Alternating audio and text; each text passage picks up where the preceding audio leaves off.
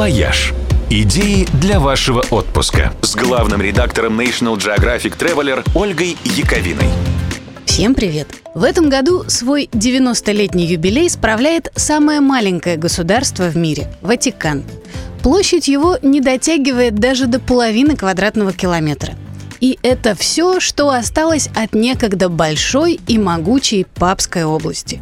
Обширных владений католической церкви, простиравшихся от Пармы на севере до Рима на юге и занимавших почти шестую часть от территории всей нынешней Италии. Почти тысячу лет папы владели этими землями. Но когда по Европе прокатилась волна революций, их независимости пришел конец – Церковные владения стали частью объединенной Италии. Папа, тогдашнего звали Пи IX, вынужден был покинуть свою бывшую резиденцию, и с этого момента она стала резиденцией итальянских президентов. Папа перебрался на Ватиканский холм. Новое правительство предлагало ему почетный статус, но оскорбленный понтифик, у которого отобрали власть государства, гордо отказался это даже обсуждать провозгласил себя ватиканским пленником и больше ни разу за пределы холма не вышел. Даже традиционное благословение верующим на площади Святого Петра давать перестал. Точно так же себя вели еще три его преемника, и лишь через сто лет так называемый римский вопрос удалось решить. В 1929 году папа, тоже Пи, но уже одиннадцатый, заключил соглашение с действующим в тот момент правительством Муссолини. Святой престол признал право Италии на владение бывшей папской областью, а Италия выплатила папе солидную денежную компенсацию и отписала в вечную собственность Ватикан. Границами нового государства, чья площадь составила всего 44 гектара, стали оборонительные стены вокруг Ватиканского холма. А на площади Святого Петра пограничную зону отметили белыми камнями. На сегодняшний день население Ватикана составляет около тысячи человек. Они имеют собственные паспорта, и это единственное в мире государство с нулевой рождаемостью. И еще невероятный факт. Именно Ватикан является самой пьющей страной в мире. За год его жители выпивают больше сотни бутылок вина, что в пересчете на количество душ дает такой процент, какой слабо выдать даже России, Финляндии и Великобритании. И наверняка сегодня в Ватикане откупорят еще одну бутылочку. Такой-то праздник грех не выпить. «Вояж» Радио 7 на семи холмах. «Вояж» Идеи для вашего отпуска с главным редактором National Geographic Traveler Ольгой Яковиной. Всем привет! Сегодня свой день рождения отмечает один из самых ярких, в прямом смысле слова, участников плейлиста «Радио 7 на семи холмах» – Мик Хакнелл, экс-фронтмен группы Simply Red. Этот рыжий парень родился в Британии, в графстве Ланкашир. И это многое объясняет про его невероятный цвет волос. По статистике, больше всего людей этой масти рождается на севере Европы. Рыжие составляют 13% населения Шотландии, 10% населения Ирландии и 6% англичан. В этих странах рыжеволосых никогда не обижали так, как других. В Ирландии даже принято считать, что рыжеволосый ребенок приносит семье благополучие, радость, удачу и процветание. Но с Миком Хакнеллом эта примета наверняка сработала. А вот по мнению ученых, дело не в удаче, а в погоде.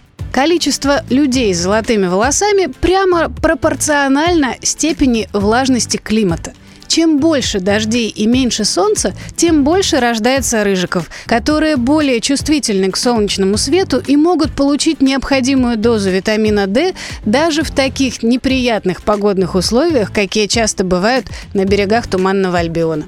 А вот исследования генетиков показывают, что наиболее вероятное место появления первых в истории рыжеголовых гомо сапиенсов – территория нынешнего Узбекистана – Неожиданно, правда?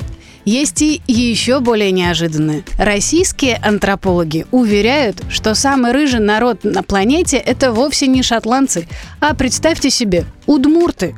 В Ижевске даже проходит ежегодный фестиваль рыжих. Случается он в начале сентября, и в рамках праздника проходят не только разные там концерты и шоу, но и, например, рыжий велопробег, выставка рыжих собак и котиков и турнир по уличному баскетболу. Мяч он ведь тоже рыжий.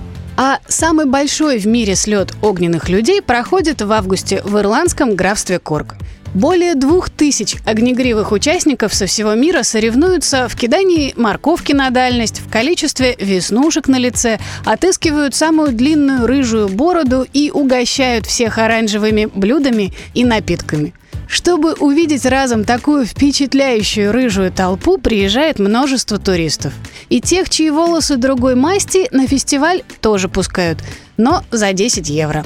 Странно, кстати, что там никогда не выступал сегодняшний именинник Мик Хакнелл. Ну, может, он от Ижевска приглашение ждет. «Вояж» – радио 7 на семи холмах. «Вояж» – идеи для вашего отпуска с главным редактором National Geographic Traveler Ольгой Яковиной.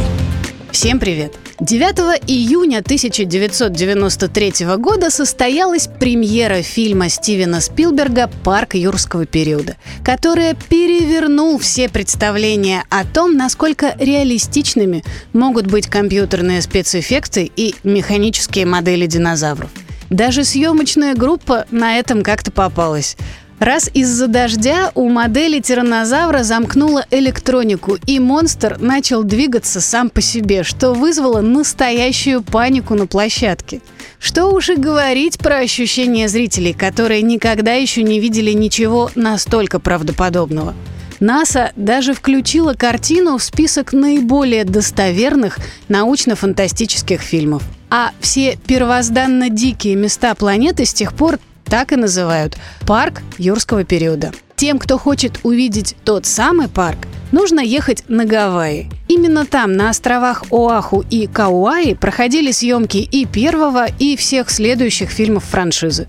Фактура там весьма подходящая. Черные вулканические скалы, пляжи с песком удивительного насыщенно-рыжего цвета, сочная зелень джунглей, мхи, лишайники и прочий колорит по которому теперь специально для туристов разбрасывают огромные черепа и кости, ну, чтобы усилить впечатление. Впрочем, для любителей динозавров есть и более впечатляющие аттракционы. Например, полномасштабное аниматронное шоу BBC «Прогулки с динозаврами» по следам знаменитого документального фильма. Шоу гастролирует по миру уже много лет и является самым популярным среди немузыкальных в мире – Статистика утверждает, что, например, в 2009 году билетов на него было продано больше, чем на концерты постоянных участников хит-парадов «Радио 7 на семи холмах» Мадонны и Coldplay. А в последующие три года шоу вошло в пятерку лучших гастрольных туров наряду с Юту и Металликой. В шоу принимают участие 18 до жути натуралистичных моделей динозавров в натуральную величину – стегозавр высотой 5,5 метров, например, или брахиозавр длиной 17. Полтора часа, пока они рычат, бьют хвостами и клацают зубами, зрители сидят, не шелохнувшись. И шевелиться начинают только когда динозавры устремляются в сторону трибун. Причем шевелиться довольно быстро и с визгом. Сейчас шоу гастролирует по Азии, и можно поймать его в Сингапуре, Японии или Таиланде. Билеты, правда, раскупают мгновенно. Лондонский музей естественной истории, к счастью, ловить не нужно. Он как стоял себе на Exhibition Road в Южном Кенсингтоне, так и стоит уже почти 150 лет. В его залах собрана одна из самых обширных в мире коллекций скелетов динозавров.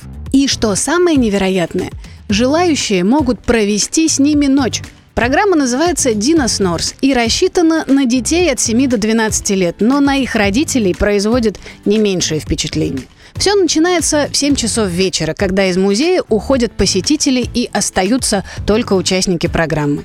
Их ждет ужин, специальная экскурсия по экспозиции при свете факелов, разные интересные квесты и загадки, а затем все укладываются спать на матрасах, прямо под исполинскими скелетами.